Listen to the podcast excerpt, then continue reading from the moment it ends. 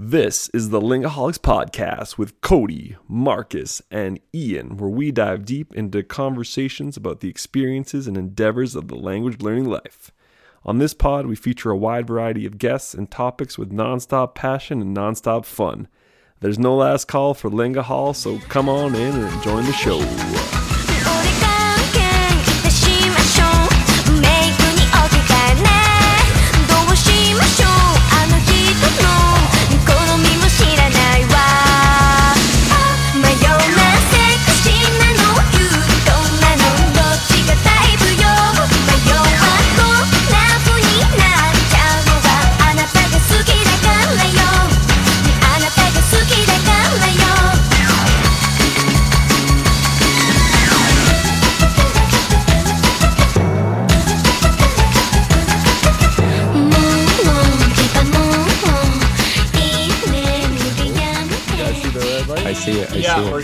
Amazing. All right, everybody.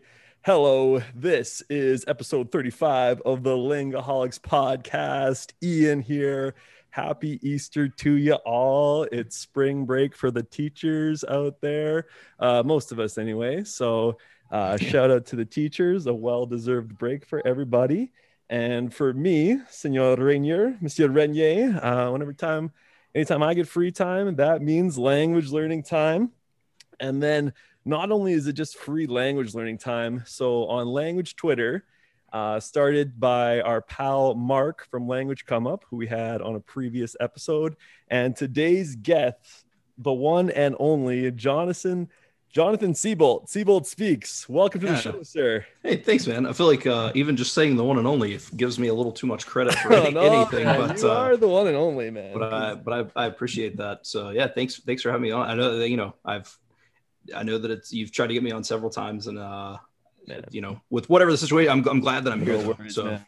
we're uh we try to be like the most laid back podcast out there. yeah, But- take taking over my territory. No, yeah, yeah, yeah, yeah, no, man, you started this I'm, territory. I'm messing with you. no, man, for sure. So, uh, thanks for being on the show today. We've got lots to talk about. Uh, so let's check in with the fellas, with the gents, uh, my co-podcasteros. So we got our man in lockdown, but they ain't locking down his languages. Uh, preach a sweat, go away. Oh, bubbly. I also have a bubbly. sir. Bubbly. Always got the Gente. bubbly, hey? Bubbly. That's our Always the bubbly. sponsored, but That's the go-to. Okay, Nice. how's it going, Mr. Marcus? Well, you put it correctly. They're locking us down, but they're not locking down the languages. That's right. No, it's going Yeah. well. Um, what can I say? You know, I'm big into the podcasts now. I can't Mm. wait for the meetups to start again here. Like I cannot wait. Um, so I like I'm I'm missing speaking practice. It's really and I mean like I'm missing the whole social aspect of language learning altogether, which kind of sucks. But here's the thing: I'm installed. I moved into my new place. Hey, Um, uh, Milton, Ontario. Shout out. Uh, Shout out. But but I moved into my new place, and as soon as I, I just got my desk today, I'm gonna set up like a, a monitor, a webcam, and everything. I have my computer, my my Yeti, Blue Yeti, obviously. So I'm gonna start booking into my iTalki classes. I'm gonna see if I can get some language exchanges set up as well for the for the coming weeks. So. Um, yeah, hopefully I can get some some practice and some speaking practice in. But otherwise, yeah, I'm big into podcasts. I think I average about Yeah, uh, that's my question. How many hours do you average a week? Do you A week? already? I average like five a day. Okay, but I'm- I'm okay, big we're into gonna talk be- we're, we're gonna be talking to Seabolt about the 40 hour language challenge, man. So right, right. you're So, probably close. so I do a fair, I do a lot of lab work and like R and D manufacturing work. So um, when I'm in doing monotonous, a lot of it's very monotonous and just um, running experiments, right? And when I'm Yeah. able to do that, when I'm doing that, I'm able to listen to podcasts, a lot, Okay. a lot of podcasts. Now, Right. um, so many that's kind of my my main for, to get volume, language volume, just podcasts. Yeah, yeah That's yeah, kind of what I do. sure. Okay, okay. Now, and I kind of feel like it's downloading. It's the closest you can get to just download languages into your brain. Lots And I kind of feel like I'm doing that a lot. So I have, especially in Spanish, because that's like my highest uh, second or foreign language, I guess you can say. Mhm. Um, so, so I have a lot of Spanish, like long format Joe Rogan style uh, Spanish podcasts that I listen to all Yeah. day, right? And then I, I coupled that with Pimsleur programs in different languages. So right now I'm doing Portuguese, and then I have a bunch of other podcasts in different languages that I follow. religiously. Like I religiously listen to all the Easy German podcasts, for example. The new Easy Catalan podcast is fantastic. Like I want to pay those guys money. I want to contribute just so they make more content more frequently. Yeah, um, what else is there? You- you- I don't know. yeah, That's just do what I'm doing. And now I got a 20, 25 minute commute in the morning every morning. So that's perfect for just languages, right? Yeah, man. All right. So I think this 40 hour challenge is definitely in your wheelhouse this week. I think. And I, I get I get 40 hours of languages every week right, for man. Well, sure. that's the challenge. That's the challenge. Uh, yeah. At least dude. I'm close to it. Yes, absolutely. All right. And our man in Korea, Cody Hartsberg. How's it going, Cody? Yes, I'm I'm doing well. Uh, I had uh, a good week, a busy week, a hectic week, but I had a good week. Um, it was mostly it wasn't as like language heavy as I thought it was going to be because I needed to do a lot of uh, bureaucratic things like running around and getting things done and getting set up for life here. And also work was like um, at work I was mostly using English just because I'm was slow I'm slowly getting used to things around there. And yeah, so I didn't get to speak as much Korean as I would have liked, but that's normal though, because like this, this still that was my first full Yeah, week out man, in Korea, right? So for sure. I was just getting used to things here, and I slowly am. I feel every day is more, more and more normal, which is which is really great. And this weekend was was fantastic. On Saturday, I met up with somebody from Hello Talk, and we went hiking to a mountain around here in Gyeongju. And then he took me out to a nearby city, Daegu, which is I think it's like the third or fourth biggest city in Korea. I had a friend that lived in Daegu. Yeah. nice. part, oh yeah, okay, yeah, that's where one of my friends lived was in Daegu. Awesome. Yeah. So I went there on Saturday and met up with one of his other friends, and then we just um, we went around to a traditional market, which was super cool. And then we just went out to a, a bar and had a few drinks and had something to eat. And then yesterday was kind of just like a a housekeeping day where I just like organized some things in my life, like cleaned up my house and things like that. but I think uh, from now on though, we this is like perfect timing for me for this 40, 40 hour language challenge because Yeah, I'm man. I've got all the the the groundwork laid, so I'm good to just focus on getting super good at Korean from now on. And uh, I think I'm going to be able to really focus on Korean at work much more than I thought because the my my boss wants me to use Korean in the classroom, which is awesome because at my Nice, yeah at dude. my at my old school in China that was forbidden. So I um I'm gonna be able to to really improve on my Korean through that way. So I'm I'm easily gonna be able to get 40 hours of Korean in every week because half the day at work I'm gonna be speaking Korean, which is great. Heck yeah, man. Awesome. All right. So I think we're set up pretty nicely. And for me, so the language I'm doing, I'm visiting my old friend uh, Ukrainian this upcoming week because although I've also been working on Korean and German's big for me, uh, I've needed I need I, some kind of week to get my uh, wheels running. So this week, 40 hours, it's going full bore into Ukrainian. So I'm happy because I'm not like I'm not it's I'm definitely rusty, but I'm not like a complete beginner. So let's turn now to the guy who helped initiate this. So Seabolt, can you introduce maybe yourself a little more? I know a lot of people in the language community know you already.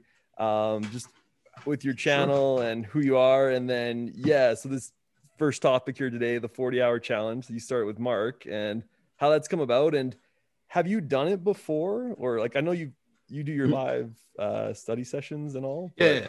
just how like, Um, the effects, the positive effects you've reaped from it. Yeah. So uh yeah, so to start out that I'm my name is Seabolt Speaks, Jonathan Seabolt. My real name is Seabolt.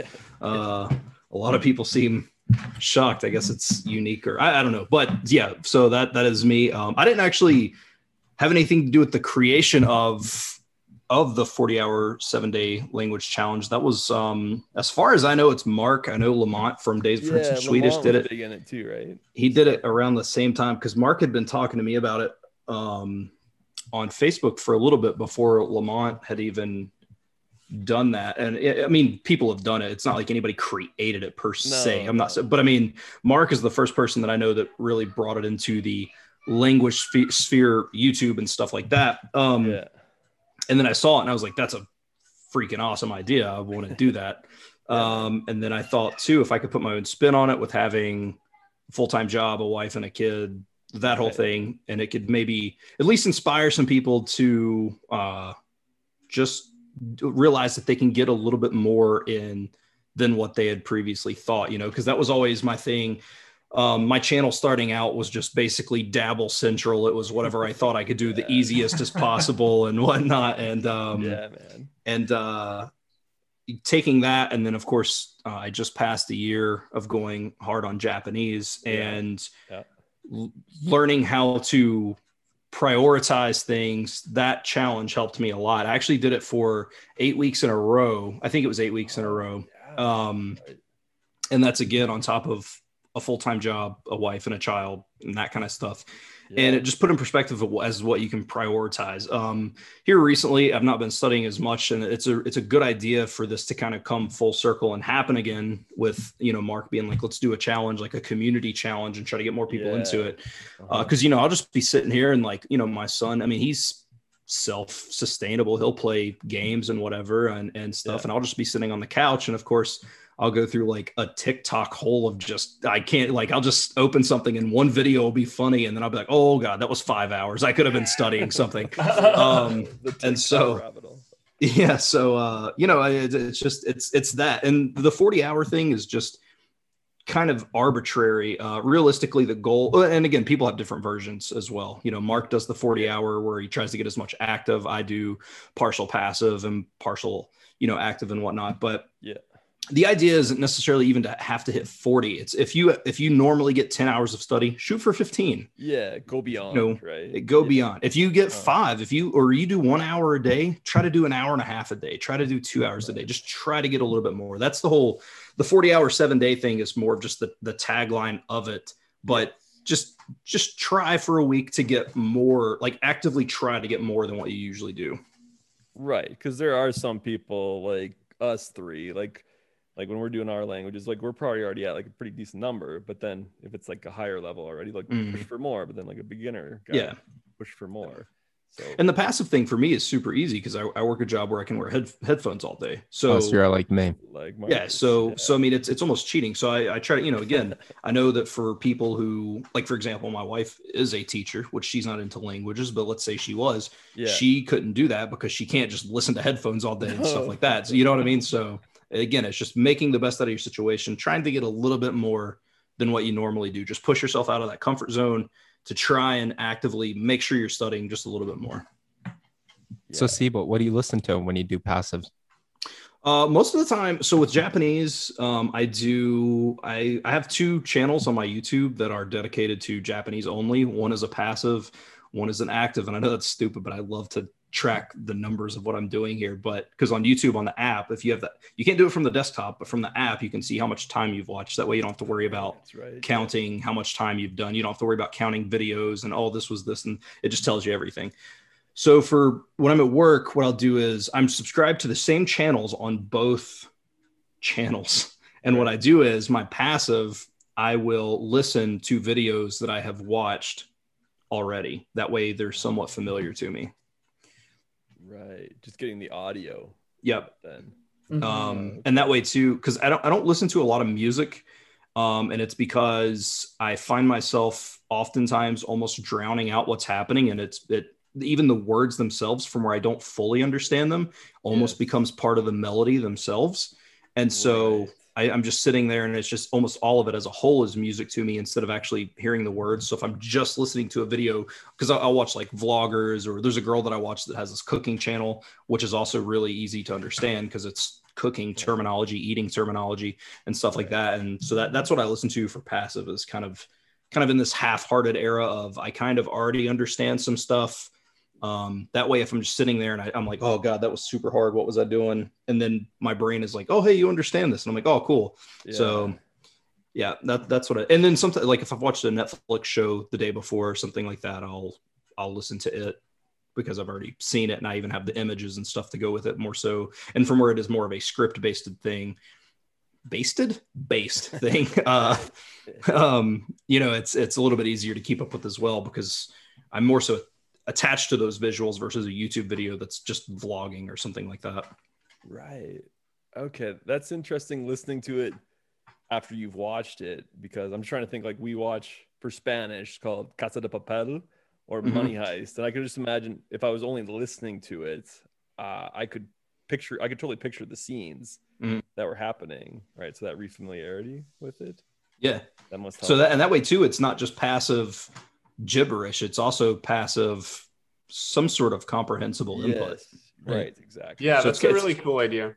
Yeah, it's kind of making making the most out of your passive listening by making it comprehensible. So even on the few Oh. seconds here or there that you are actually fully paying attention, it's still strengthening something you already know. It's not just mindless words. Right, right. Noise with that. Mhm. Yeah, that's something that like I, I used to never really be um, too hot on the idea of repeatedly listening to things, but I've been trying it recently. Um, but like the either like r- listening to something I've already heard or listening to something in English first and then listening to it in my target language. Like there's a few like for example, there's this one Korean podcast I'm listening to called Sponge Mind podcast and it's these two guys this korean and american guy and they have an english version and a korean version of the exact same episode so i listened to the english version first and then i listened to the korean and i find that it's actually like really helpful Yeah. No, absolutely. That makes a ton of sense. For For sure. the context of what's about to happen. yeah exactly. Right. Uh, okay. Gotcha. Yeah. So in terms of, okay, so for you, because you've been doing this and you said you did eight weeks before, like 40 hours intensive. So, all right, can you just bring us back? Because I've heard you describe yourself as a, a serial dab dabbler, and Mhm. I know you've you've been doing J- Japanese since 2009.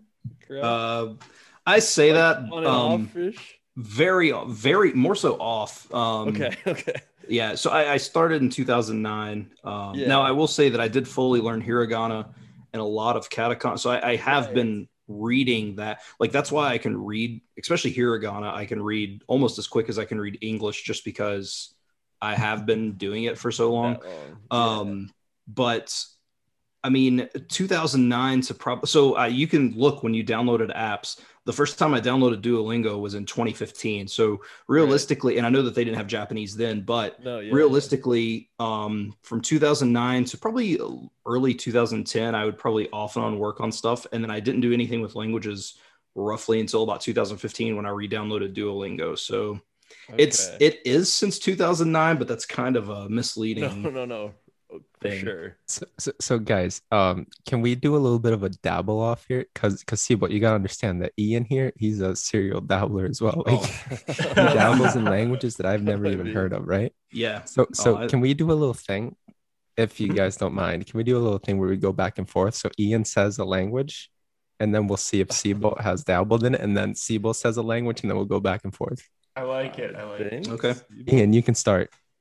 to start okay uh so when marcus was uh going home for christmas swedish you done Mhm. the swedish Yeah. okay yeah. so i got into that just when marcus was going home for a bit then i think like pretty much every duolingo language it's on duolingo i've looked at Mhm. tried it Yeah. so Well, okay. uh, any of the Scandinavian languages I have, just because I have a very like I don't know what it is about the area, but I'm very drawn to like even Iceland, Sweden, Norway, Finland, even down Yes. into Estonia a little bit, kind of that whole area right there, because Estonia is right underneath Finland, but Baltic, no. Okay. no, No, but I mean, like, the. Baltic area. like Oh, sorry. What is estonian is that Estonian is is Slavic. That's like Yeah. Finnish. It's really, really close. It's well, I say it's really close to Finnish, but they have a bunch of like, uh, Yeah. like grammatical cases and stuff. Just it may come from the same like Finno. What is it? Sino Findo. I- I- Yeah. I know nothing about the language trees, Yeah, whatever it is. So, so, uh, complicated. Seabolt, what's like what's like an example of a really obscure language that you've dabbled in? Obscure. Uh, well, I mean, I, I did learn at one point to some sort of fluency Esperanto. okay well, that- We've done that, That too. Mi parolas Esperanton. Yeah, so- bo- bo- bonega, bonega, bonega. Uh, and then I I haven't used it since 2018, Right. 2017, 2018. I just I don't know, man. I, I became they they have a term for it. I can't remember what it is. It's either like crocodilo or s- or there's another, but um there's a term for it where you learn it and then you just literally stop and it's almost like you refuse to use it. And I guess I became one of those because I just don't. right. I just I just don't use it. So Isn't it if you're at an Esperanto con- conference and you don't use Esperanto, you're a crocodilo or I think It might. It, well, I think if you if you know it, but you refuse to speak it at those Oh, events, okay, yeah. okay. There's there's there's a couple of terms, and then one of them is actually named after the guy that did it. It's not that. Zamenhof? No, not well, not Zamenhof, but like the term for you learned it, and then you basically just went completely mute from it is named after the guy that Hmm. like I guess did that first or something. I don't know, but Right. Yeah, but I don't know. Is Esperanto as obscure like as one thinks? Like, I guess Yes. maybe being a language, yeah, okay, maybe being a language nerd, and every time because I've been to the polyglot gathering at LangFest, and there was a huge uh, Esperanto presence. But granted, There- that's amongst the language. there are more speakers of Esperanto than Icelandic. Hey, okay, right, So- right. How many Icelandic speakers are like 200,000? 380. 300, 380, that's right. Yeah. So- native speakers anyway. Right. And then, Seabolt, am I correct? Is that what language you're doing for this upcoming week? I've actually, uh, so we're coming up on about three hours and 15 minutes of me to decide decided yet? that. Um, well, the problem is, I was actually, I was talking to Mark about this exact thing. Uh-huh. I want to do Icelandic. I do. The problem Yes. is, Icelandic has so limited resources. yeah, I was that- say. Yeah, I was yeah. Use. I mean, there is a Pimsleur Icelandic, which I have, so I could do that. But I mean, at the at the sake of causing myself not to have to listen to Pimsleur. I and I love Pimsleur, but to listen to Pimsleur three hours a day, um, and the only other the only other application that I can even think of that has it is Drops has an Icelandic course. Memrise has one, at least one level, possibly two. Okay. so there's there's that. But I but I. I don't want to do Japanese for it because I've been doing Japanese for a year. Like I've been doing Japanese for a year. Right. and I would like to do something else. So if I don't do, um, if I don't do Icelandic, I'm going to do um, Mandarin Chinese oh, okay. Oh yeah. Right, right. So- okay. because I already can. I, I can't speak it, but I do know some Mandarin. Um, and so I think it would be, and from where I have knowledge of kanji, I don't think it would be as tough um, to jump into because the tons of the symbols are so similar, and even though they're Mhm. pronounced differently, but it's not like I would have to be struggling to be like, oh, I need to know the symbol and the word. Like I would, I could, you know, like for example, I can't even remember how to say it in Chinese, but I know like atarashi, which is for new, is the same symbol in Chinese. So I see that and I at least know I would have some sort of context. So Yeah, and that's the hardest part about learning Chinese is reading. So you already got a head start. yeah, for sure. And I think I think you can make it easy. And Chinese is a language. Uh, it's something that I want to. I've actually thought about doing, and I know that this would have me crucified on my own channel, which is maybe not a good joke to make on Easter Sunday, but um, but That's a look at I It's a great joke to make. I want uh like I thought about maybe giving myself like two or three months of just kind of time away from Japanese because Mhm. so and the reason is, is because uh just again talking to people like what am I looking for in language and ultimately it is conversation with people like I want to Uh-huh. break Right. barriers and I want to, you know, go to stores and just say simple things to them. And the problem with that is no one migrates from Japan. Right, right. Japanese people Yeah. don't leave Japan. So outside of being able to watch TV shows that I absolutely could just watch with subtitles, Yeah. I almost feel like the last year is futile where I'm just like, what have I gained out of it outside of being able to be like, I can watch Naruto? Like, Right. The like human connections. yeah and that's there what i want and you know if i if i took because i wouldn't have to do it long because i'm not worried about being like a political engineer or like some sort of rocket scientist in the language if i could learn Yes. enough mandarin in three months to just be conversation about your very basic stuff that's a win for me Mhm. Absolutely. Start socializing. And do you Yep. go on any like social like Cody using Hello Talk. Do you use any apps like that to connect people or I- people in the community that have reached out? I've tried to use I've tried to use Hello Talk and Tandem, and Right.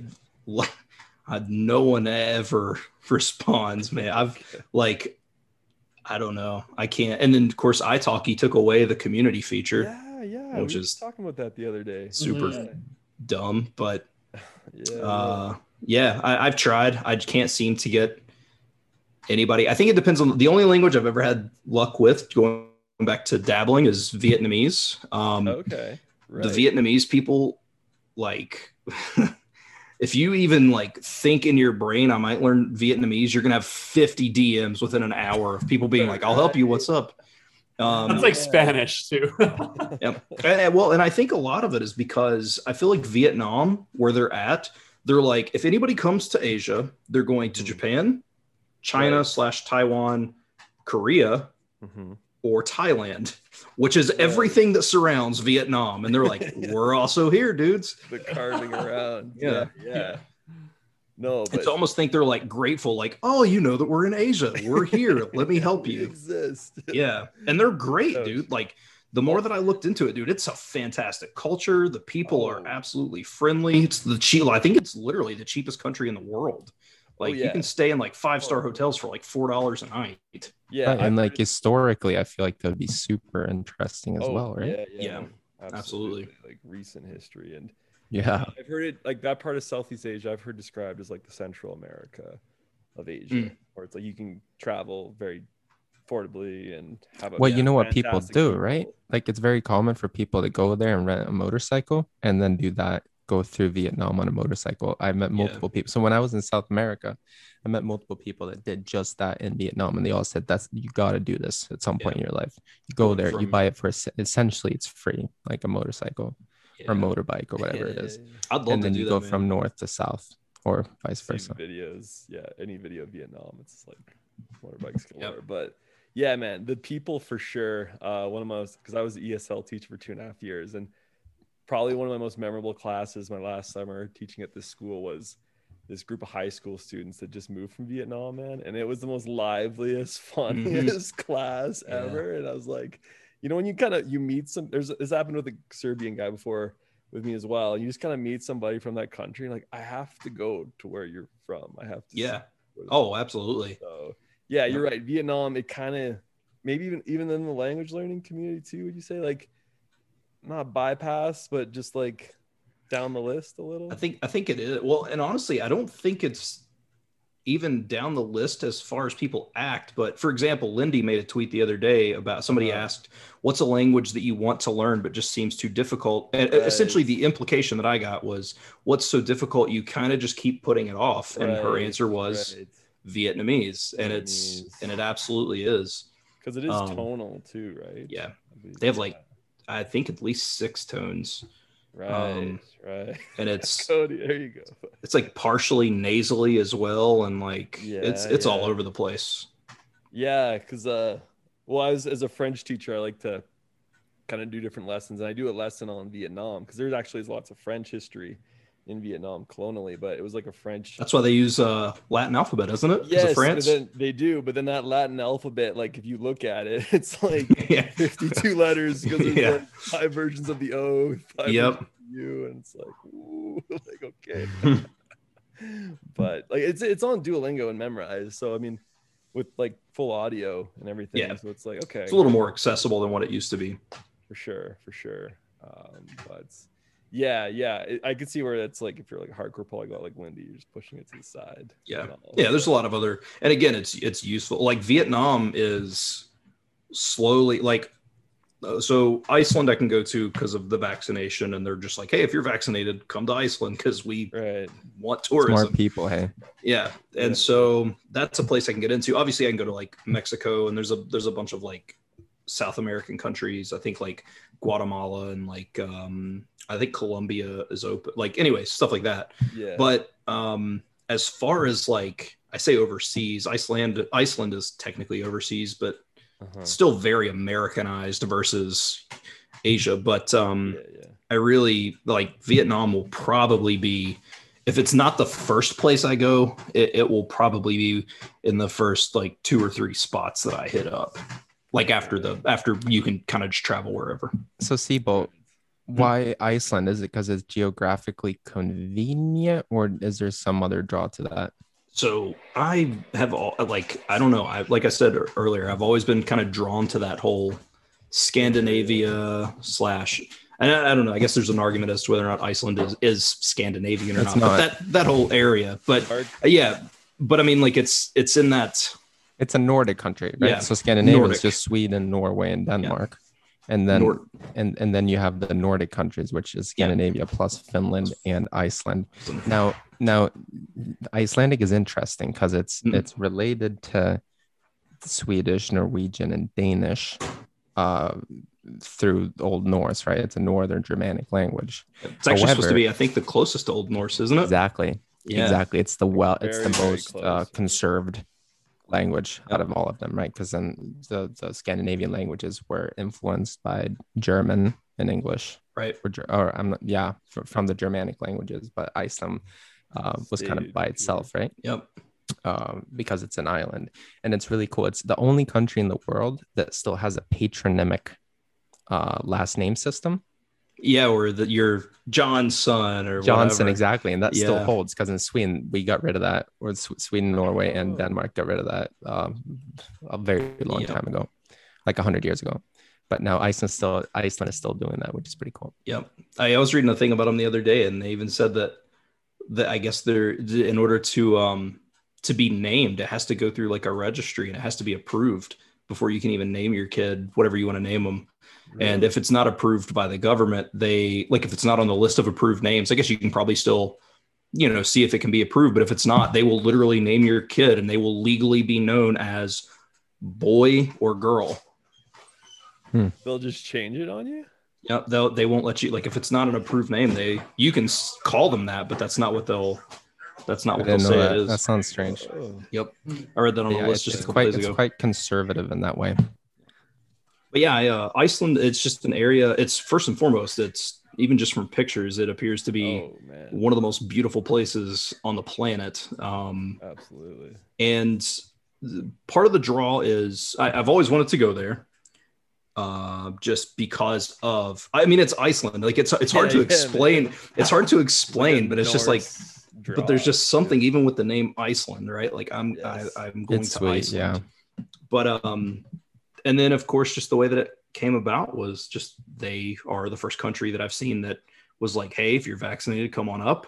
And I was like, cool. Um, I'm not overly far. Well, I'm a little bit far from Washington, D.C., but it's close enough to make a trip to have a nonstop flight. So, and I've never really traveled a lot, but I can go and not have to worry about layovers and all this crap. Right. Yeah, So yeah. that makes it a little bit easier. I thought it'd be easy for a first time trip. Um, and I know just speaking with some people on Twitter, they said that most people, especially in Reykjavik, speak English. Like they Right. said Yeah, that everyone- shop, everyone. yeah, shop owners will greet Because you, you can't English. survive in the world with just uh, Icelandic, right? Yeah. yeah. So everyone speaks so- English. Plus, it's so they have so much tourism, or they've had so much tourism anyway. So that's kind of like the main Yep. industry sector. So It's yeah, man, quite it's, there's a whole bunch of stuff. Yeah, no, Oh, it's yeah. No, I've been to Iceland a lot because I usually Yeah. fly with Icelandair because Yeah. I fly Mm-hmm. in between Europe and North America a lot, and Icelandair is usually the most convenient option for that. So I always have a layover in Iceland. Iceland. Now I remember back in the day, this is like almost 20 years ago now. Mhm. Uh, back in the day, because Iceland was a very small, like the Keflavik airport outside of Reykjavik was a very small airport to, to begin with, right? Like 20 years ago. And it's grown so much now. Like it's probably 10 times bigger now than what it was back then. But it was really Yeah. cool because it was such a sweet spot to have a layover. Because I was used to like going to like Heathrow or Frankfurt, one of these big airports, which is a nightmare. It takes like 30, 40 minutes to go gate to gate, and you have to right. security and everything. It's super stressful. But Iceland, it's just you get off, you go to, and then you just go to the gate next door, and then you're at your next flight. Like, it's there. super chill. Yeah. Uh, it, se- it get- seems incredible, man.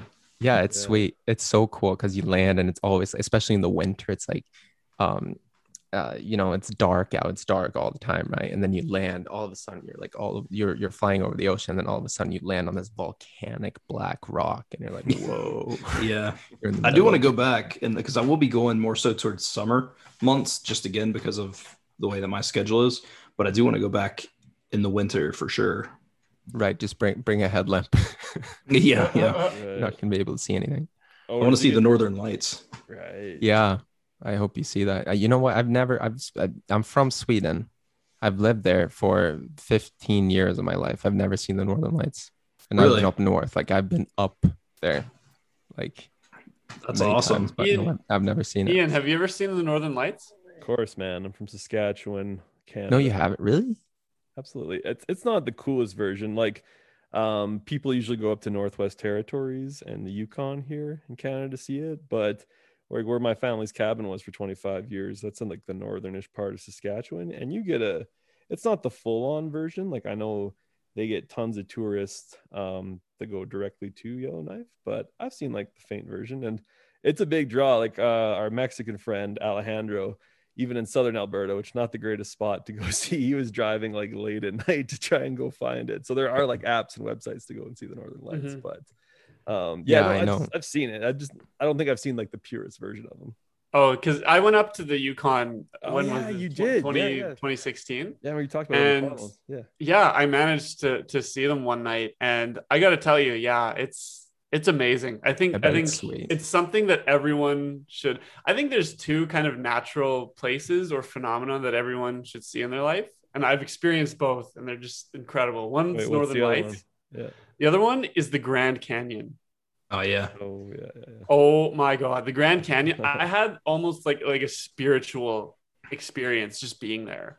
I've been there twice, and both times it was just like you just you, you can't comprehend what it's like to be there. It's just it's that amazing. It's the same with the Northern Lights. You just you're just in total awe Yeah. when you're experiencing it.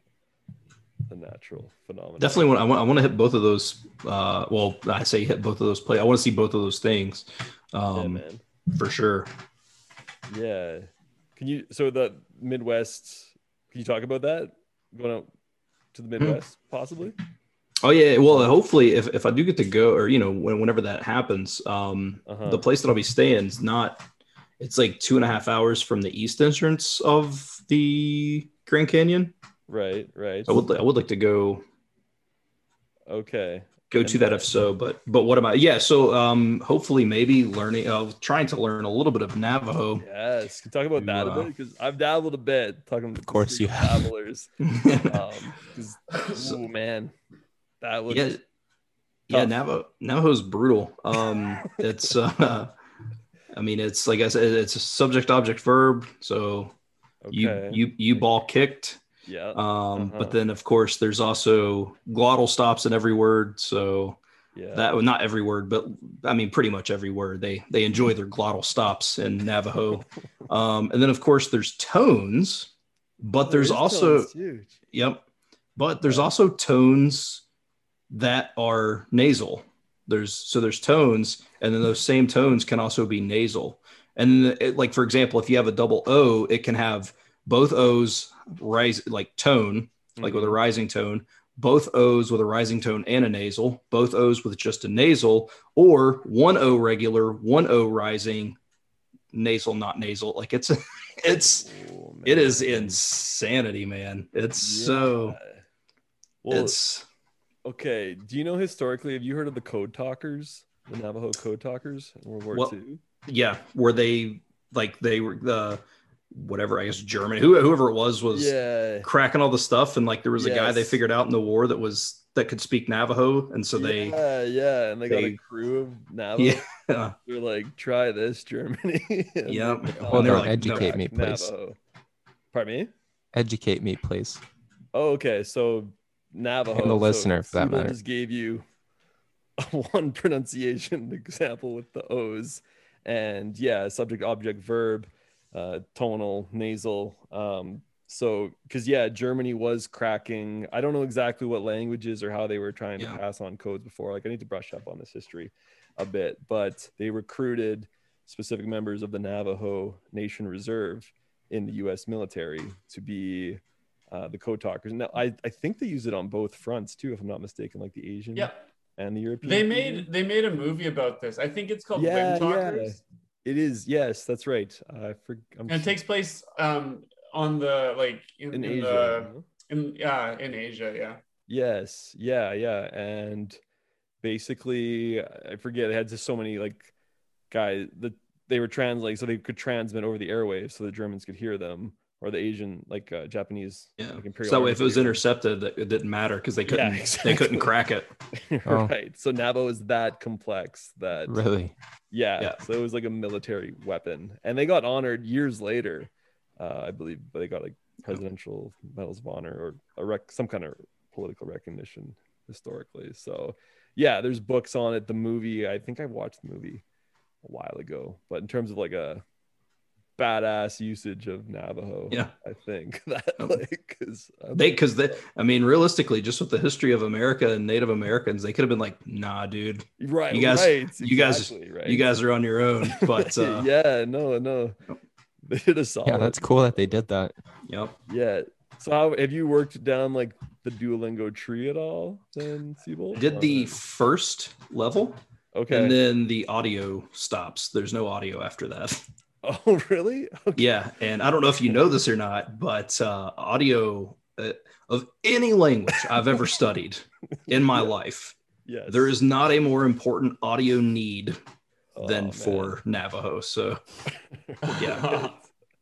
And it's the first lesson is perfect. Like it's not even computer generated. It's literally they set somebody in front of a microphone Yeah. and had them. Now I don't know if they only had about 37 seconds to record just that small bit for lesson one, Yeah. but that's that's all it is. And after that, it's it's just blank, nothing. uh, yeah. Yeah. Duolingo quality control is its own. Yeah.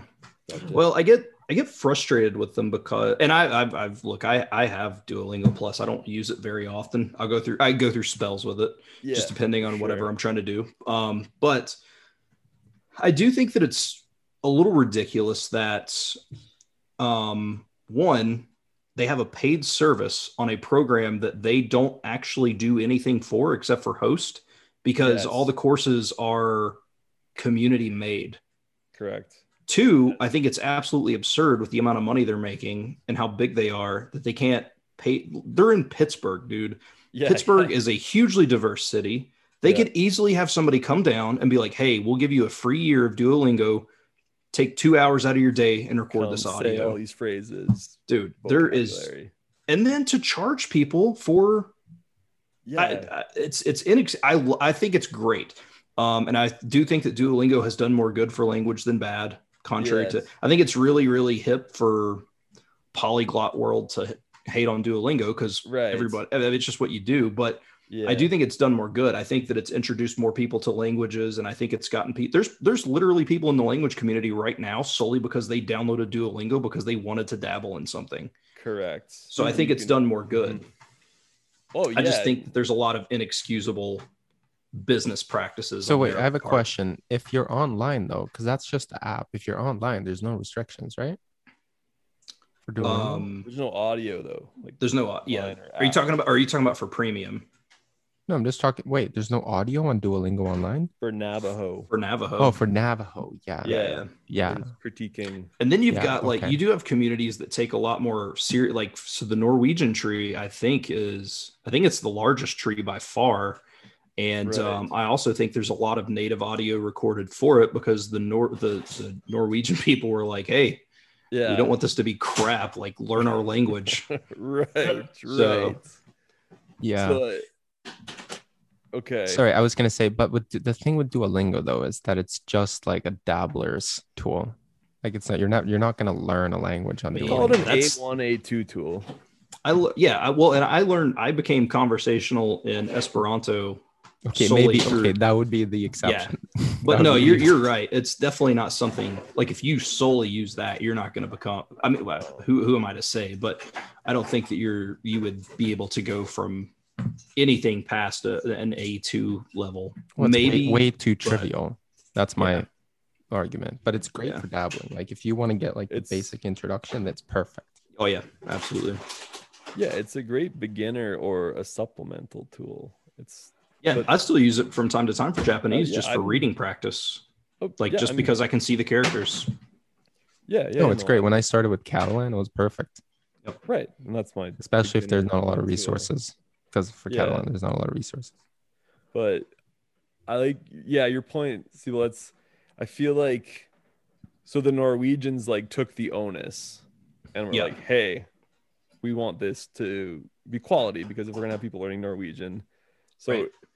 is that I guess because whether Duolingo liked it or not, they they did that or Duolingo accepted it. So is that what it takes then? Say, like I don't know exactly like what resources for the Navajo community, but yeah, that encouragement, I guess, to get all these Yeah. language communities on board. Yeah, and I, well, and to be fair, the Navajo one probably came with people who were like, "Let's get the course up and see how," because the community, whoever makes the course, um, like whoever the contributors are, I think can see Yeah. how many people are learning. I remember I used to be in, a, an, in an Esperanto group, and uh, it was ran by the people who made the course, and they would always be like, "Oh man, there's now, uh, you know, X amount of people who are learning this, or X amount of people who are learn, you know." And so um, it's probably one of those things where like let's just get it up, see what we can do, Right. and um, and kind of go from like go from there in, in in terms of just making sure that we want to put as much time into this as possible. yes. Right. um, right. Exactly. Okay. Gotcha. So because I mean, because realistically, if not, um, That's all there's time. there, you don't want to put a lot of time into it if there aren't right. a lot a lot of people learning it. Granted, a lot of people could be learning it if you put more time. It's, it's, a, Right. it's a catch catch Chicken or twenty an two. egg, Yeah. right? Yeah. So- yeah. But even like Esperanto, I think I'm not sure what the number is on Duolingo, but it's had to have definitely exposed Esperanto and grown Esperanto's oh. popularity, or at least exposed it to people. Oh. Yeah. No, absolutely.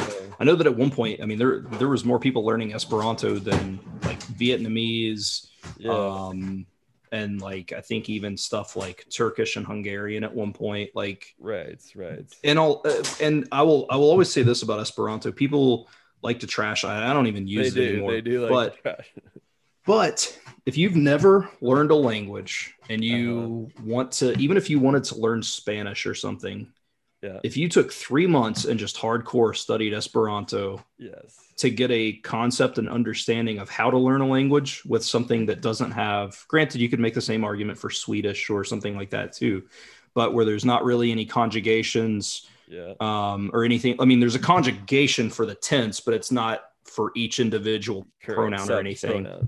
Uh-huh. Yeah, I think that it could. I think it, it's what made me kind of understand at least that I could learn a language. Yes. Yeah. So No, that's the argument for it. And it makes a lot of sense if you think Yep. about it. yeah. Yep. Like I've been thinking about this a lot. Like teaching our kids like Spanish in school is ridiculous. Like it's so advanced. Like you can't just go to class like Uh, one. Sorry, Ian, but okay, okay, Well, sorry, okay. That's, that was that was personal. That was a personal attack against you. over. That was a this, isn't personal. your, your grandma's. This ain't your grandma's language classroom happening anymore. It's not. So Ian's class is very good. It's different. It's not your regular Spanish class. But my point being is that my point being is that it's very advanced. Yeah, It's no, it's, it, it's it is. complicated. Yeah. If And it's good to it- give them exposure, Ian, and you're doing a great job. But I'm just saying that No, no, no. Esperanto would be really cool because it's easy. Like you could get the kids There's- fluent. There's a reason kids start on the recorder before they start on the saxophone. Like, yeah. yeah. Another way to think about that would be like, um, like when kids are in math class, like teaching them their times tables. That's what learning Esperanto would be like, right? No, but I don't like imagine imagine the sensation that the kids have when they realize that they can communicate with each other in a secret language Yes. after Yeah. like a year or two. The only And- argument against, like, okay, so I teach high school level. So lots of kids have been to Mexico, maybe to Cuba. Like, there is a huge cultural draw with the language. Like, maybe that's, I think that's a lot of Japanese. Like, Japanese for an English speaker is really, really hard, but you have so many cultural pulls to it that, like, they always say the easiest language is the one you want to learn the most. So, I mean, if you're yeah, if you're just fundamentally thinking it from a language level, then yeah, Esperanto for sure. But I mean, the kid hasn't seen an Esperanto movie before. It'd still be it'd still be a battle in that regard because you'd be getting Yeah. a lot of why why am I learning this? Whereas like why am I learning Spanish? Well, my family goes to Mexico like once a year, kind of thing. So Yeah. I think that's the only. I see the arguments for both sides. I just I think well in America, like I was I wasn't even uh, required to take a foreign language class until I was in high school. Okay, right. Like there's Oh, no because America, which I know Canada speaks English, and I know that like the UK speaks English and stuff, but America, I mean, I don't have to tell anybody how America is, man. We're like, oh, you guys speak English. We're not worried about it. right. Anywhere that I go in the world, I will find someone who speaks my language, and I don't give a crap about anything. That's literally the mentality here. right. Like, and so I think the biggest disservice to American students are that they don't push that earlier. Like, Uh-huh. because it's way Gotcha. easier to make that thing earlier, like even in like a like an elementary school to where it's like, oh, okay, this is just a part of the thing. You tell a high school kid they have to do something that's stupid. Like, right. I mean, I've been my entire life up to this point without. That's Why do I need it now? right. So, Seabolt, you said that you haven't really traveled much. Is that right? Yeah, so I've traveled. I've never been out of the country, um, and I've traveled to eight, maybe eighteen states. Okay. Uh, nice. yeah, Okay, so where I'm going, well, like, so I, it's funny that you already noticed that uh, when Americans go abroad, they have that attitude. Yeah. And it's something like when you when you actually do go abroad for the first time and you see this in person, it's like, yeah, it's it's really cringy and not actually. That's to be fair to though. Americans, it's not all on- Americans. Yeah, but it's not all American. Okay, one, it's not all Americans, and two, it's not just Americans. Like Canadians are bad for this. Brit, Dude, like British people are bad people for this. People in Eastern Europe were pretty obnoxious when I visited. Like, like. Oh, the Mm. Brits are even worse. The Brits. Brits are even worse than Americans, almost, Britain. depending on the person, obviously, but they can be really bad. But yeah, it's Yeah. it's all native English speakers when we go abroad, just behave ourselves terribly. And it's kind Yeah. of it's it's embarrassing because uh, when you go to a country where they don't speak English, like these people are like bending over backwards to learn our language. yeah, and they they feel oh, oh, in a lot of countries depends on the country but for example here in korea th- they feel like they're obligated to speak english with you right. and um I, I feel like native english speakers like it just they don't understand like how much they're going through to do that Yeah, and they just take it for granted and they're like oh everyone just speaks english just because that's what people do like no these people are like working really hard to yeah, re- Oh, working yeah. really hard to do that. So, um, yeah, Well, and a lot of times too. I mean, when Americans travel or whatever, they leave the place. You see, like, I mean, just pictures of tourist va- like the tourist areas will be absolutely trashed, and then like the standard way the city looks. I watched some of the like 4K night walks through. I mean, even places like um, it'll be like places in China or Japan or I mean, almost anywhere, and it's it looks so beautiful. And then you compare that to bigger cities here or literally any city here and it's just like everywhere looks brand new. Like tokyo looks brand new all the time.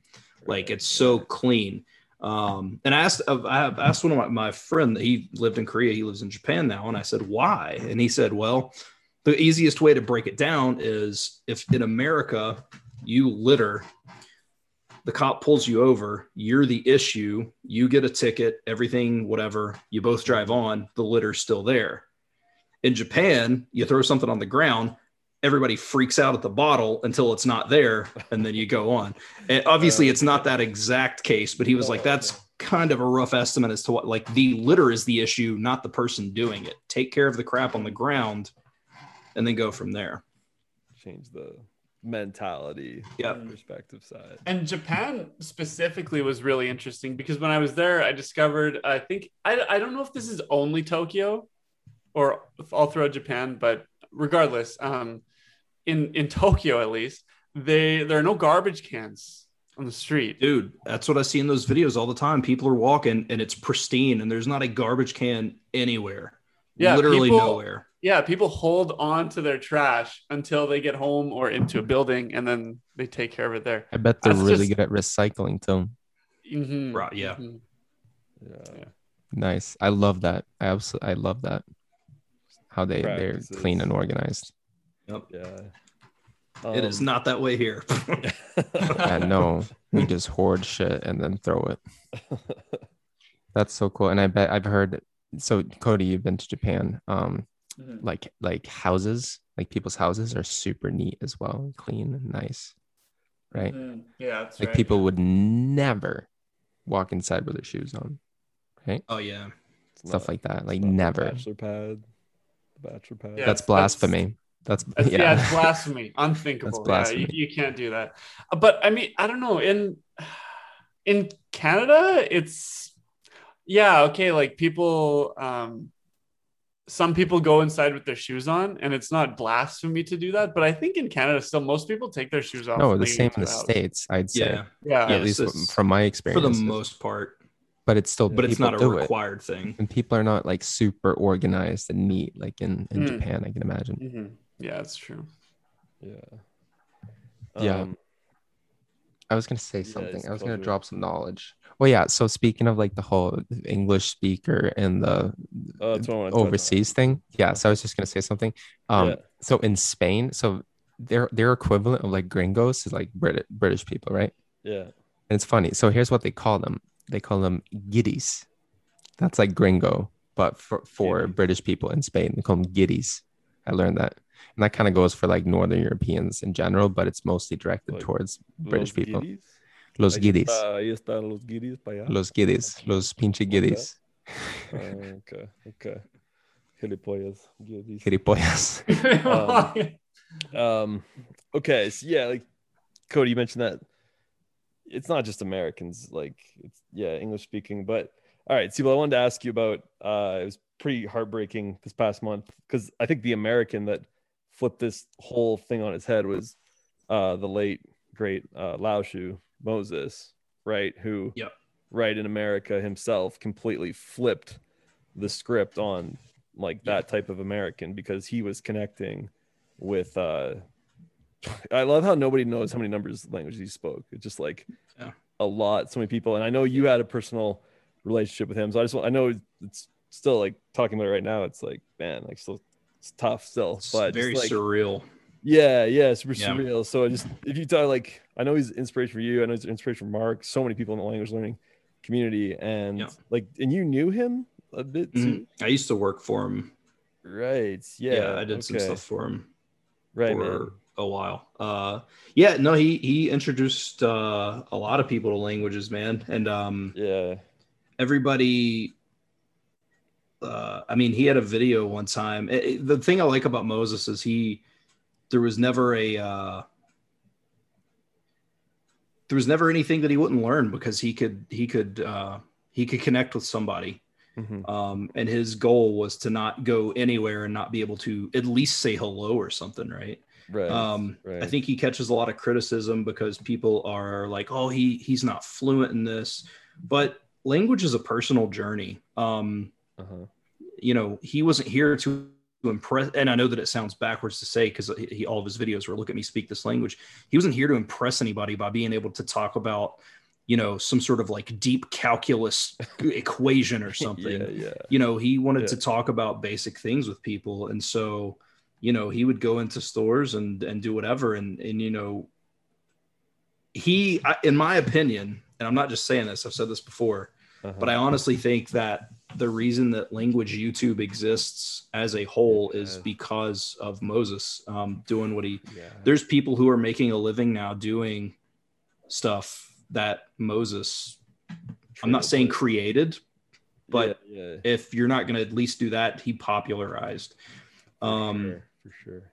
And it was never about like the shock. It was about the genuine connections because it was never like a fast-paced thing. Moses would show you a two-hour conversation yeah, yeah. if it was a little bit. And he always owned his mistakes. There's plenty of times the subtitles would say i had no clue what this person was saying yeah, because it was Uh-huh. never a, I had to look perfect. And i think that's the one of the biggest things is he spoke all this stuff with confidence but he was good for people to see that they didn't have to be perfect. Um, as long as they could get their point across they could converse with people. And um, you know moses did a lot. And i, I uh, and i mean being being a black dude in america like Yeah. there was literally a video where he was in michigan and um, he was speaking it was either polish or russian. He spoke both in the video but yeah, i can't remember if he was speaking polish or russian to this woman. And i remember the woman looked over at her f- friend who was a, an older woman who her parents were from Russia or Poland, wherever it may be, Yeah. and uh, and she said, uh, "You need to learn." He, she said, "This guy can do it, and he's black." And I just think about Uh-huh. facing that uphill battle his whole life of that kind of thing and getting to where he was because he didn't look like everybody who was learning languages, especially in an no. American. You know, everybody was like, "Do you play basketball?" Because he was like six foot seven. yeah, yeah, Like tall dude. so, Yeah. Right, right. I- That's the thing. You can't really pigeonhole or stereotype a language learner either, because he broke that down too. Yep. Like, he's so And- unique and, and and he went full fledged. He didn't even just become conversational at stuff, man. He he would No, learn their writing system. He wanted to learn about the Oh, culture man. and stuff like that. It's a shame that he didn't travel as much as he did. Uh-huh. Like I knew he Yeah. traveled within the United States, but at the Yeah. same time, you know, I think he knew what he was doing because his goal was to make people feel at home. Yeah. And if you Uh-huh. go to China and speak Chinese, they would probably still be impressed, but you're not going to make them feel at home. You know, Right. the big thing here, like when I did it just a week or two ago, when I went to that restaurant, it was it was the day after he died, Uh-huh. and I was like, okay, I've always been afraid of this, and uh, I went in and I literally know no Arabic. I know how to say like thank you and hello and stuff, and so I was Yeah, just like, yeah. boom, and the look on that person's face, it clicked, and I said, I understand why he did what he did. like Right. just because you know that just being they're, they're from Egypt, and I was like, you know, just that they probably haven't heard that, and that's probably something like making them feel a little bit more welcome. Um, yeah, Absolutely. it's crazy, man. I still I can't believe he's guy. yeah. He's way too young to die Oh, right before his 40th birthday, Yeah. and yeah. just- so much more that he could have done. But at the same time, even though there's so much more he could have done, man, that dude probably lived one of the fullest Oh. lives that anybody has ever lived. Because he, even though he didn't start making like that YouTube money that everybody talks about until Yeah, like yeah. later on, but um, Yeah. But it's from an industry that he built from the ground up, and that dude changed more lives than. ugh, Yeah. he changed more lives than almost anybody I can think of.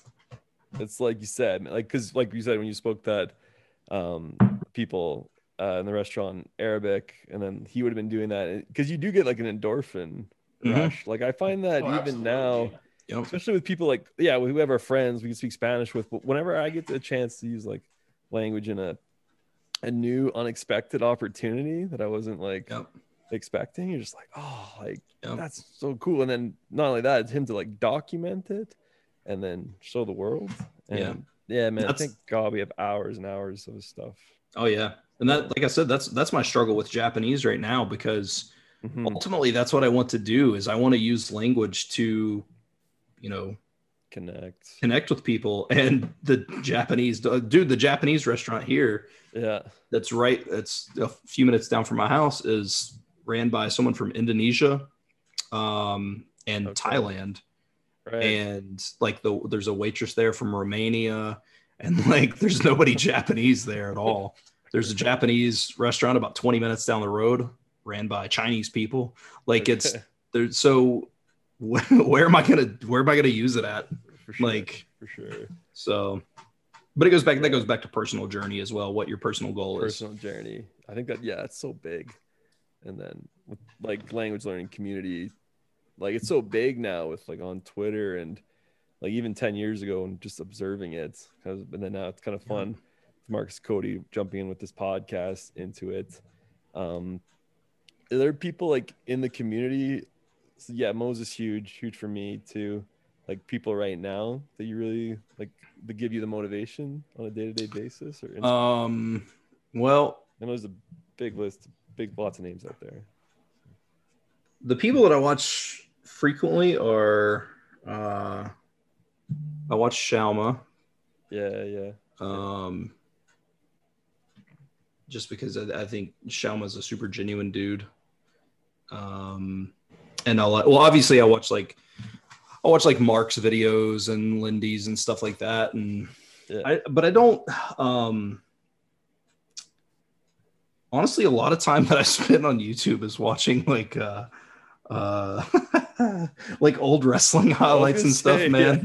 Um, I'm watching like biggest pops of the 90s. I want to hear those crowd reactions and stuff when people didn't go to wrestling shows to get seen on camera and wave at it when they pan the camera by. I miss the people being there for the moment, that kind of stuff. But uh, I watch like that and like some, there's like some sports creators. I watch like videos on that, but Right. I don't watch a lot of language stuff anymore because I found myself getting too much into comparing myself to people Got, uh-huh. Okay. um, and seeing how fast this person was making progress, which would make me upset because no two people are going to advance. You put two people in a room together Mhm. doing the same thing at the same amount of time, they're still not going to advance at the same rate.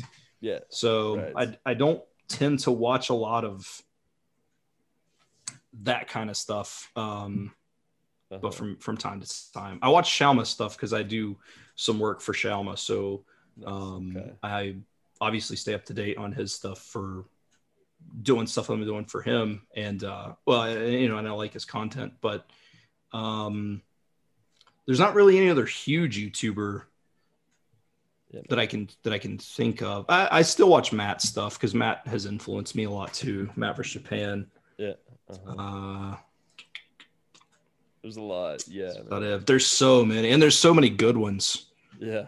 Yeah. um there's there's so many there's so many talent like that's what's a shame is like language twitter language sphere language content creators is so huge now and to follow i feel like they're all just so freaking good like yeah, man. and because the beauty is it's not something that is necessarily you're good or bad at because every person's going to give you something you can take away Totally. because of their individual that's the thing about it's not like it's not like a basketball player like no matter how much i shot i would never be a good shooter like like i would never shoot a three pointer like stephen curry Yeah. like just because i mean i just couldn't uh-huh. but with languages like there's something to take away because it's not i don't then not to offend anybody who would be listening it's not a talent it's it's something you put time and effort into Yeah.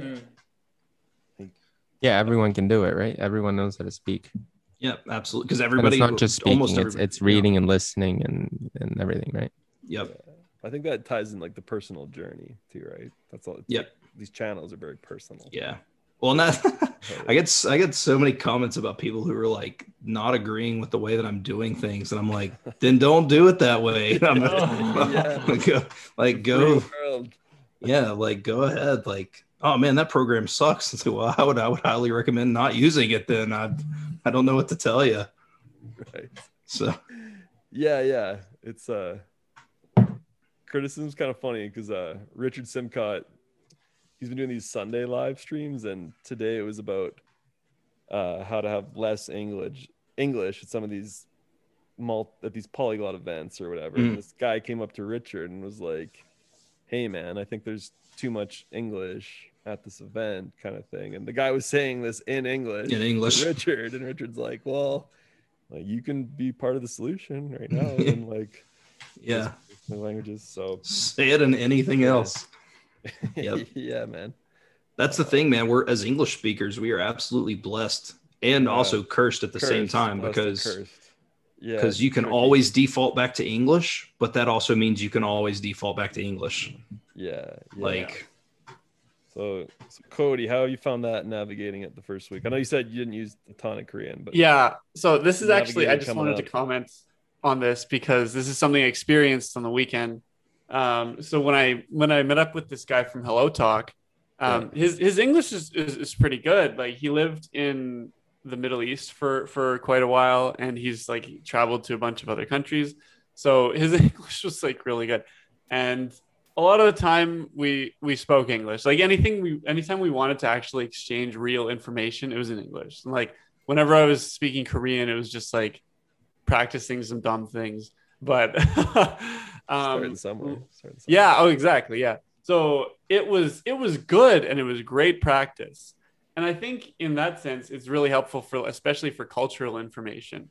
Uh, Mhm. But later on in the day, when I got back from Daegu, I um, I mean, yeah, I had a couple drinks and I got back here and I was like, oh, I'm gonna go back to that like bar that I went to the first night I got Yeah. out of quarantine yeah, and uh, it turns out that the the family was was all there again, and a bunch of his friends were there. They were all in like their like the 40s. They were in their 40s and 50s, and they Yeah. brought me over to their table and we were just like giving me drinks. And like none of them spoke a lick of English. Nice. And it was I stayed there for probably about two hours, just like they were really drunk too. So it was like super entertaining.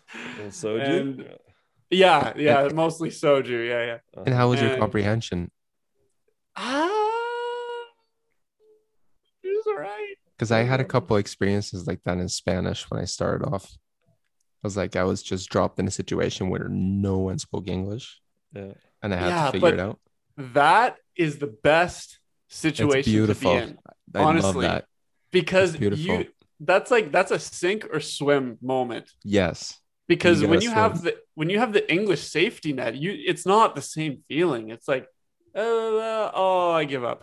But Mhm. when you're like in a room with like these four 50 year old guys and they don't speak a word of English, you're like, like you feel like the like the the gasping for air. You're like, oh my god, okay, like I need to real. This speak Korean. So you've been waiting it was yeah, and I I love being in situations like that. And um like like Seabolt, like you were saying, like when you're an English speaker trying to learn other languages, that's a problem.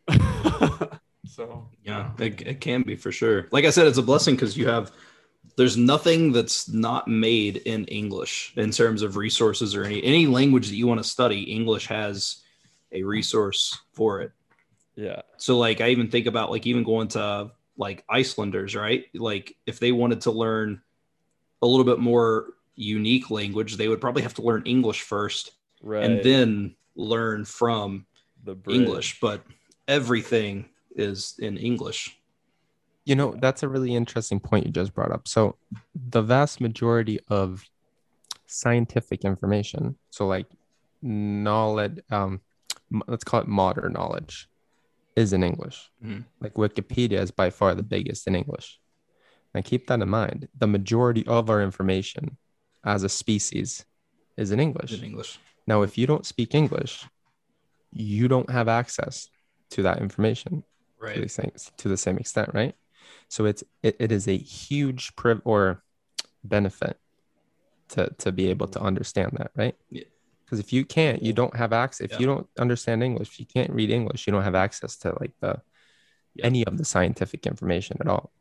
Especially on a native level, because there's stuff I could read that it's like I only kind of half comprehend, but at least I kind of half comprehend it because I natively speak English versus Mhm. going down the rabbit hole and only kind of understanding stuff, but not at all because I can't even put it into context with other words that I don't understand. No, but just think about this: like smaller countries with smaller languages that like they're they're obviously functioning, their society is functioning, but Yep. there's so many things that they just don't know, like the regular things that we do on a on a regular basis Right. That they just don't know of because they don't have the information. Right. What See is what I'm saying? Readily Just a lack Yeah. of translation. Like, No, it's just like, I don't like, feel like the entire population needs to learn a but, language. but you like, can't got translate translators. everything. Like it's impossible can't, to translate everything. No, for sure. No. because there's so much, but- right? So Icelandic, for example, that's a good example. That's a really good example. Now they know English, so it's it might not be the best example, but like some other smaller language, say in Asia somewhere, they don't they just don't know like basic things that what we think is basic at least, just because they Right. don't have access to that information. Right. Like there's not probably not like a gigantic corner of the internet that's dedicated to like medical terms and twee for like Ghana or something. Like yeah, That's yeah. what I'm saying. Yeah. So like yeah, take healthcare for example. Like the doctors that don't speak English, they can't keep up with like the latest in healthcare because they just don't have that information. Yep. Okay, so this is like from a technology. No, but it could Like, be latest- anything. I bet you that translates Yeah. into any field. Okay, but like we're speaking about English, like there might be I don't know ancient Confucian philosophy in Chinese that we don't understand because For sure. Oh, exactly. For So sure. I just feel like there's these pockets of knowledge, in Right. Different languages. But is that is that widely available on the internet? You see, like Well, English, yeah, like yeah, no, for sure. Like I'm sure there's been tons of translations. Because I think like 80% of the internet's English, isn't Yeah, I just saw a chart recently too about yeah, like that's my point. And Yeah, then no, I think no, for Russian sure. is next. Yeah, like like I just had a buddy. Spanish is pretty big. Yeah, yeah, yeah. Oh, the internet for sure. Um, but like I just had a buddy who did a yoga course a couple years ago, and he was telling me he's like, "Hey, Ian, have you done any Sanskrit before?" I'm like, "No, that's one language. No, I've not done any." But the guy like was adamant about teaching his traditional yoga course like in Sanskrit. So yes, obviously you could teach that course in English and like get most of the information across but according to this guy to do it the proper way and then to the like the proper practice it had to be in sanskrit and the guy was adamant about it and he did it all in sanskrit even though the people didn't know sanskrit they kind of had to like follow along figure it out like use all the cues that us language learners do but uh, yeah i just feel like i don't know like information and knowledge and wisdom say doesn't necessarily have to be in english like, Mm, yeah, that's true. Because like you were saying about like uh, like ancient Chinese texts and things like that. I know from Mhm. Buddhism, a lot of uh, the texts are in Pali, ooh what's that which is like, and it's an it's an. I don't think it's spoken anymore. I think it's a dead language. Uh-huh. But a lot of ancient Buddhist texts are are written in in Pali, and there's a lot of Buddhist scholars who who study it, um, kind of like people in the West study Latin, Right. and there's there's a lot of knowledge and and, and wisdom there that is not translated and available in, in English right now. right right Interesting. It's sitting there and like hieroglyphic like if you're an I bet I bet there's so much knowledge that's Hieroglyphics? trapped in languages that we don't understand. yeah yeah I'm I I'm confident. Yep. No, Like- there absolutely is. That's I've always wanted to. Uh, one of my biggest goals uh, over the course of at some point in my life would be to learn um, what would be like ancient Greek and like biblical Greek Uh-huh, to right uh-huh. to try and actually read the Bible in its original form form versus what the translation is because I wonder how much Right. is Mm. changed. uh-huh And the reason that I think that is because uh, the King James version, which is the version most widely accepted, yeah is translated by a king who also had Jesus painted in his image. So yeah who, who's to say that dude wouldn't maybe change it, change a thing or two? So yeah yeah just a little, I don't know, little oh no little thought. That'd be a whole like dedicating my entire life to it. Oh, But yeah. uh, some but would scholars have right but yeah, but uh, I would still be interested to see if there there was some discrepancies discrepancies of sorts. right yeah yeah yeah because oh yeah no, like i am i'm planning this translation coming up with a colleague and just reading a little bit of book on like bible translation like people have been burned oh, another oh another burning at the stake reference today Oh, yeah. burned at the stake for their bible translations too and or even how when martin luther translated the bible like he came up with so many idioms that we use nowadays so like but yeah like like what was jesus spoke aramaic Aramaic. if i'm think- not if i'm not mistaken so right so he would have got his words translated then ancient Yep. hebrew And I think, dude, if anybody's ever read a translation versus a dub on an anime or anything, yeah yeah yeah you know there's some stuff lost there. And if we can't figure Yeah. out if we can't figure out uh, what this dude's saying to this chick in a volleyball drama on some Japanese television, I mean, who knows what can be lost? we have our limitations now so yeah Just an observation. an observation for sure um all right Seabolt, what's the future hold here for you personally with For the me? language goals and your channel what's uh what's on the horizon for the rest of 2021 Um, so I mean, studying uh, Japanese, I don't think is ever going to go anywhere. yeah Um, I do think if I want to continue to take my channel to uh, just any form of higher level, I'm going to have to start doing something else because there's only so many times you can watch a dude be like, and this week I right Uh, right right tried to learn these 10 words. And then there's only so many times I can take, you're an idiot. Stop using that system. Stop using that software. Stop doing. So I think um, I'm still going to study that. I'm probably just going to make some videos about some other stuff. Uh, I do want to start doing travel videos, hence the Yeah, trips. man. Yeah. Um, and uh, I'm not saying I'm going to turn into a travel channel because language will always be something. But the cool thing is, is as I travel to countries, it's a perfect opportunity to learn a little bit of the language Mm-hmm. and speak kind of goes hand in hand. So um doing a little bit of that uh and that's that's pretty much it you know i do have a goal of uh eventually trying to figure out a way to do this full time okay. um but again that's also just with the idea of trying to expand my channel into further directions so uh i do know that I don't know if that'll happen or not because I don't plan on being an overly edited. Yeah, I mean, anybody that watch my channel knows that I try to give stuff just, I mean, in How it raw is, man. format, man. And uh, I'm not saying I'm not going to edit the videos that I shoot when I'm overseas or wherever, but uh, I don't want to just have the kind of this highlight pat. Like I want to show the whole thing. I want to show, you know, I, I made mention in, in one of the last videos that I made of I watched the guy who went to an ice motel in Finland and it, it was literally he was just like, "Oh, I'm here. Oh my gosh, this bed is ice. This sucks." Boom, it was done in like five minutes, and I was like, "But where's the journey? like, what what led us. you to there? Like, Yes. I want to see you getting there. What's the outside of this place look like? What was the hotel room service like? Like, I want to. What is what is happening here, man? yeah. Um, so absolutely. I don't know if people want to see that or not, but that's what I'm going to shoot. So, and maybe that'll make me be in my own little corner because that's already why people watch my channel is because it's not this overly produced, edited, right. you know, stuff. man. so, sounding like it is. So and then ja- yeah, Japanese. I I don't know if I'll ever stop learning. Probably not as intricate as it's been the last year. Again, just Yeah, yeah. because of. I mean, I've dedicated a year to it, and I mean, Japan seems like they're going to be the last country to open up. So who God only knows when I'll even be able to go there. So Right before Canada. yeah, I know Canada. I, see, and I want to go to Canada bad, and I don't know why. I think it's because of my love of wrestling and Canada being like, uh, Right. especially like Alberta and stuff being like There you go. wrestling capital of the freaking world, producing Is all it? the people. represent. Oh, Is dude, it? everybody. from- Really? I didn't know that. we got oh, dude, yeah, that's where, like, that's where all the Harts were from. Benoit Harts. was from there. Um, You're teaching us Yeah, stuff. I had no Stamp- idea. Stampede Wrestling up in Alberta, dude. Purdue. That's where all like the big names from the No 80s way. came from. Junkyard Dog Yeah. came from there. No Uh, way. Brian Pillman started up there. Yeah, dude. Alberta is like wrestling capital. Like that's where all all the good wrestlers come from. Canada, man. I didn't know that. Yep, Damn.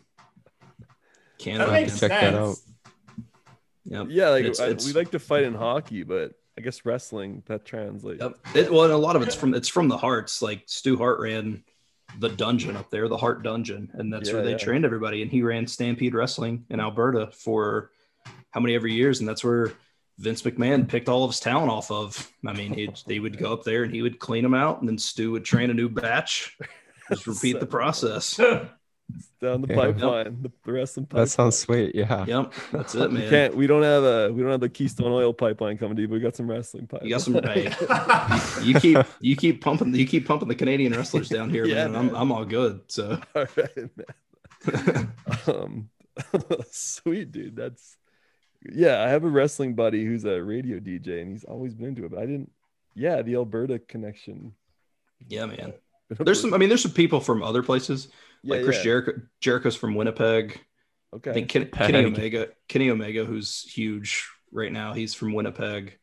Um, there, there's people. I think uh, there's a tag team, Edge and Christian, from the '90s. They're from I think the Toronto area.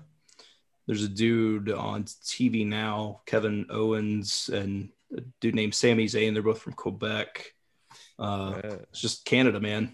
I just know George St. Pierre from, from like the UFC fighter. UFC. Yeah. I was actually I was actually at a Montreal Canadiens game and he he uh, had the first puck drop, like the Oh, ceremonial puck drop. GSP. Yeah, GSP. awesome. Yeah, GSP. And when he came onto the ice, the place freaked out. The entire place freaked out. That was I the bet. loudest the Bell Center was that night. No, like it was louder when when GSP went out on the ice before the game than when the Habs won. Wow. Like when they scored and everything. That's one thing, man. I've I've I've tried to get into hockey, but I guess from where I didn't watch it as a kid, like it's hard for me to follow. There's Um, a lot of wrestling and fighting. So if, if you I mean, like it that, sounds yeah, it sounds like it'd be sport. up my be up my Yeah, alley. Somebody yeah. busts out a power bomb Five on the ice, majors, I'd be man. all right. Five minute majors for fighting. so So, um, since you are into wrestling, is that one of the reasons you got into Japanese? Is like sumo wrestling? uh Japanese pro wrestling. Yeah, Mm, they okay. they have like outside of America, they probably honestly have the especially now, uh probably the second biggest uh like national power of pro wrestling in the world. Um it's huge. But I, you know, I remember going as as a kid, I would go and like when my mom would go to the store and shop, I would always go to the magazine aisle and bust open your Pro Wrestling Illustrateds or whatever the court case may be, whatever magazine, and you would see just these Japanese dude. And it was always different because in America, it's always been kind of streamlined towards the idea of stories and stuff, which I mean, definitely that sells tickets. Good versus evil. This guy did this. Let's get even. But in Yeah. Japan, it's that is a part of it, but it's more so centered on the actual art of pro wrestling and mm-hmm. That's even as a kid, you know, obviously stories would make you watch, but like I was always drawn to the actual art, the the dancing that people call it, you know, the I was always interested in that, like the actual combat, not the this dude said this and now we're fighting and I did something like like I was always more so interested in the actual like what was making like what was happening in the ring um Right. and and especially as you know getting a little bit older and seeing how those guys like how they made it look so real um i mean it's not that it's not real but to see how much more real they make it versus Footage. like it's it's incredible um Yeah. like and then just again japan was so highly focused on that aspect of it versus like the storyline elements and it just that was part of my intro because I, I actually am not a fan of anime everybody's like oh you're learning japanese because you love anime and i'm like uh not really so That's what Cody's getting right now. yeah, that's how I feel with, K-pop. with K-pop and K-dramas. but Or do you love Um, K-pop? well, it's, some of it's not, some of it's Blackpink. not Blackpink. How you like that? Hey, one more wrestling question. What about La Lucha Libre in Mexico? Well, You follow because I'm I teach a sports unit in my high school Spanish class. I, I want to do more with like Lucha Libre and like like Santos. Like there's like lots of historical. Yeah, yeah. Follow that at all? um so i had i f- followed it a little bit but not as much as japan Right. um okay. and that's just because america especially in the 90s just got like all of the talent from mexico so i would just watch it on american tv Yeah, right, yeah. I mean, at one point, like when I would watch Nitro, I mean, literally the first hour was all the guys that they just got from Mexico wrestling each other. That was your Psychosis and Juventud Guerrero and Eddie Guerrero's and Rey Mysterios, and I mean, they just they just got all those guys from there. And uh, so I don't I don't follow it much. There's there's people who wrestle in like AAA and CMML, CMLL that I know, but I don't I don't follow it as much. Um, plus, I think one of the promotions down there used that weird six sided ring, and I don't like those that much. Uh, Right. but I know the AAA champion is actually a Canadian dude, so okay. yeah, Oh, another another Canadian. Yeah. yeah. I'm telling you, dude, the Ca- Canadians murder some Man, I gotta wrestling. look into dude. this more. I Oh, gotta- Canada. Yeah, Okay, I've got two things to add to the wrestling fighting topic, just really quickly. I gotta. And the first one is uh so when I was in Mexico, I went to like a lucha libre and you? it was so much fun. It was one of the coolest things I did there. And it's oh, they're like, so acrobatic. oh yeah. And if Yeah. you think of like what like a, a re- like a WWE match is like with the fans, it was like in Mexico, it was like that on crack, man. Like it was Oh, yeah. crazy. Like all Absolutely. the all the fans like just yell at each other and like throw stuff at each other and scream and Yep. sing songs. Like it's nuts. And that's what I love. That's what I love about Canadian crowds is they'll chant and sing. Like American crowds have gotten to the point to where we literally go to wrestling shows so we can hope a camera points at us and we can wave at it. Just like get on. instead of dude, I want people who are part of the crowd. I want the chanting. I want the people yelling at the wrestlers. Like I, I want that realness. Yeah, so if you go to Mexico, definitely go check one of those out. I want to. There's a deathmatch promotion in Mexico that runs in a junkyard in Mexico City, and I want to go. I want to go to that. I can't remember what are they called. Uh, That'd be so sick. Mark from Language Come Up's got a video on that. Yeah. Yeah, they'll like He's there. do like do moves through like car windshields and stuff. It's insane. Oh my god, man. Demolition Derby wrestling. Yep. and the other thing I wanted to add was like, so you were talking earlier about that um, with wrestling, like you were more appealed to like the the combat and the art of it, right? Yep.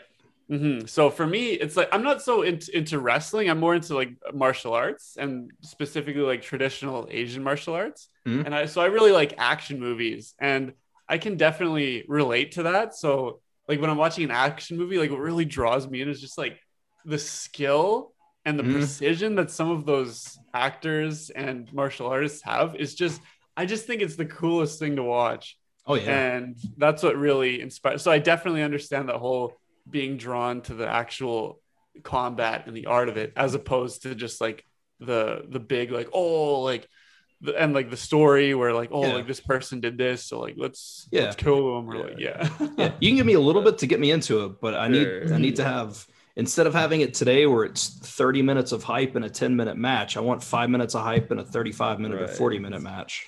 Yeah, yeah, Cody, man, get your Korean good enough. Become a stunt man as a side gig. yeah hey so when when I get paid here I'm gonna start taking taekwondo here yeah, man. I trained in jujitsu for a little bit, Nice. oh nice yeah, which I guess is I guess it's more of a defensive art versus like Mhm. strike. But I've always wanted to Yeah. do uh, Muay Thai too. Mm, yeah, I, I think in the martial arts community, generally the best for self defense I've seen is those two. Like if you know jujitsu and Muay Thai, you can just you can handle like any situation. Yeah. Yeah, jujitsu is nuts. I learned so much. Uh cuz yeah, the thing is jujitsu you can defensively takes you can literally have them swinging at you but like especially if they're just going in blindly, man, it's so easy and you can conserve so much energy. So you can literally let them wear themselves out on you and then you're just like, "All right, well, I'm just going to pop you in this choke Yeah. and we're just going to chill here cuz I have all of my energy and you've straight up just gassed yourself. You're out." Yeah. But Muay Thai, I was I always wanted to get into because of those Tony Jaa movies, Ong Bak. Oh yeah, I, I haven't watched any of those, but I've I've seen Dude. like scenes from them. They look really cool. Oh, they're so they're so freaking awesome, man. They're really really awesome. They made I think three of them, and then he he's done a couple of other movies, but yeah, those movies rock. Ong Bak. Sick. I got stuff to check out. That's Do it. Check out that. Solid. And if, if you also you're you're in Korea, have you seen Old Boy? Oh yeah, I've heard you mention. Old Boy's my old f- boy. Yeah, Uh, f- no, but I should. I I'll definitely watch that. Dude, it's it's my favorite movie ever made. It's not a Muay Thai movie. It's not like a martial arts movie, but it's it's a revenge movie. Korean. Yeah. Okay. But it's it's my yeah. Even even though Japanese is the language, my favorite movie ever made is a Korean movie. And for the love of God, don't look it up because Just the go in. ending, like you can't like. I'm I'm afraid that you would see a spoiler of it, and it's something that Oh, it's something that is like so incredibly effed up. but if you prep yourself for it, you're just gonna be like, oh well, yeah. But like, man, I, the first time I watched it, I remember just being like, oh my god, no, that is Okay. so terrible. all right. Old I'll go into it blind. Yeah. What year it. is it? Uh, oh, geez, 2000 Oh, okay. So it's 2000. 2000s ish, somewhere around in there. It's part of a trilogy, the Vengeance trilogy. It's uh, Old Boy, Lady Vengeance, and Sympathy for Mis- Sympathy for Mister Vengeance, and then Lady Vengeance. I don't know what order they go in because they actually I don't think are related. It's just the Vengeance Trilogy. trilogy. But um, but yeah, Booyah. Put that on the list. All right, boys. How we feeling? Yeah. That was um guys, I gotta get going. Yeah, Yeah, that was- that was a long man. podcast. No, Oh, dude. Thank I'm I'm long winded. Seabolt's the master of the the the long form podcast, man. Dude, there's Yeah. so many streams. You're like my language learning backdrop, man. I like put on your stream while I'm doing languages, man. Solid combo for anybody I talk forever. language. That's awesome, dude. Um, all right, folks, we got Siebel here. Uh, thanks so much, man, for coming on the pod. Thank you. Yeah, it was awesome. Yeah, that was sweet, man. Yes, Thanks. thank you. Um, I hope the world opens up and language learning events that happen. Hopefully, cross paths in real life, Yeah. man. And uh, definitely, it's gonna be lots of fun following you here. Uh, all the stuff coming out. So, Uh, thank you to all our listeners. Uh, give us a like and subscribe on all our channels, and uh, we'll see everybody next time. So thank you guys. All right. Ciao, ciao.